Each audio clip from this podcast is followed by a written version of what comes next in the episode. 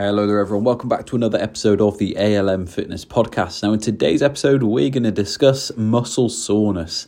Um, you may have heard this be called DOMS before, which is just short for delayed onset of muscle soreness, and that refers to the soreness that we get after we exercise, um, namely kind of muscular soreness. So, um, what we what we kind of going to cover in this podcast is things that you can do to help minimize that soreness or at least maybe speed up the recovery process. Um, I'm also going to give you just a very, very short background on why that happens, just so we get a basic understanding of it. Um, and then we're going to talk um, about uh, kind of other things that relate to it that might be useful to, to know. So, first of all, why does delayed onset of muscle soreness happen? Why do you get that sore feeling the day after you work out, or maybe even might even be as early as the evening of you know the day that you've worked out? Um, and the timeline of events usually goes if you do something different or if you do something kind of full on in the gym or your workout class or wherever. Um, you'll do that thing and then as i say if it's early in the morning later in that day you might start to get some kind of localized uh, weakness or localized pain um, or just something kind of doesn't feel quite right. And, and essentially, what that is, it's the inflammation process that is going on because we've we've we've damaged the muscles, right? We've damaged the muscles. If you do resistance training, the whole process of resistance training is based on you breaking down those muscles at a kind of microscopic level, creating these microscopic tears, and then you get this kind of overcompensatory effect that your body recovers from that and then some. So it adds a little bit more muscle.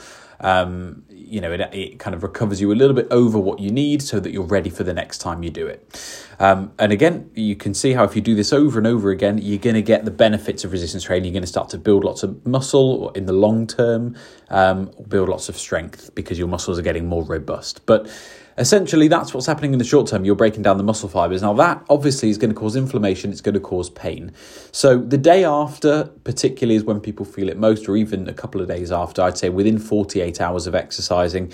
Um, you you might feel this this pain, and it can range from anything to just a slight ache, feeling like you you've done something, to um, something more significant. You know, if you've done leg exercises, are usually quite bad because it it sometimes means you know you're unable to do daily tasks even you know walking up the stairs is, is quite painful sitting on the toilet is painful like lowering yourself down. Um, you know it, it actually can get in the way of things. Um, and obviously we want to then limit that or at least help that process along. Um, now unfortunately uh, there's some bad news in respect to to this and that is that there is nothing that we can do really that's going to kind of meaningfully um, shorten the duration of that of that pain or that that DOMS feeling. Okay, um, the most important thing we can do, or the most important uh, tool that we have in our toolbox, is going to be time. So it's just going to be how long. Um, it lasts. Your body has this natural recovery cycle, and you've just got to let that go through um, the motions. So, you know that's going to be the main thing is is just rest and time and, and and I suppose that's one thing you can do is you can rest and you can get good sleep that is going to be beneficial um, to help that process. But at the end of the day it's going to be a long time. It's going to be time that your body needs to spend to recover uh, and there's not much you can do to speed that up. However there are a couple of other things that we can do to make sure we're in a good position. And I would really say number one for me would be what you do before the workout right? And, and you may be listening to this podcast thinking, well, he's going to give me some tips on what I can do after I've done my workout to minimize the pain. But I think a lot of the problem is actually, um, you know, what causes the pain in the first place. And are you putting yourself in more pain than you actually need? Because if we are trying to make ourselves feel sore, and we've done a podcast on this, I think, before, where we talk about is muscle soreness needed for muscle growth? Um, but if you're trying to make yourself sore, well, then that's all well and good, and you may even like the soreness feeling because it feels like you've done something. But then for the next session, let's say you have another workout planned in a couple of days' time, um, you may either just not feel like doing it because you're too sore, or maybe it might even impact your workout in ways that you you might might not even be obvious. So, for example, you might have to lift a little bit lighter for your squats because your legs still hurt from the, the other workout, or um, you know, you may just feel a little bit tired, a little bit more fatigued. You, you know, your, your leg muscles don't feel as up to it, so you cut out an exercise or you, you know, you don't give it as much effort. So, and, and you can see how that would be problematic because by not lifting as much or by not giving as much effort in that session, we would have been much better off not going as hard in the session before, not causing as much pain as we're in, so that we can then work out uh, soon after and, and, and effectively again, if that makes sense. So essentially, don't chase the pain. The pain isn't necessarily good.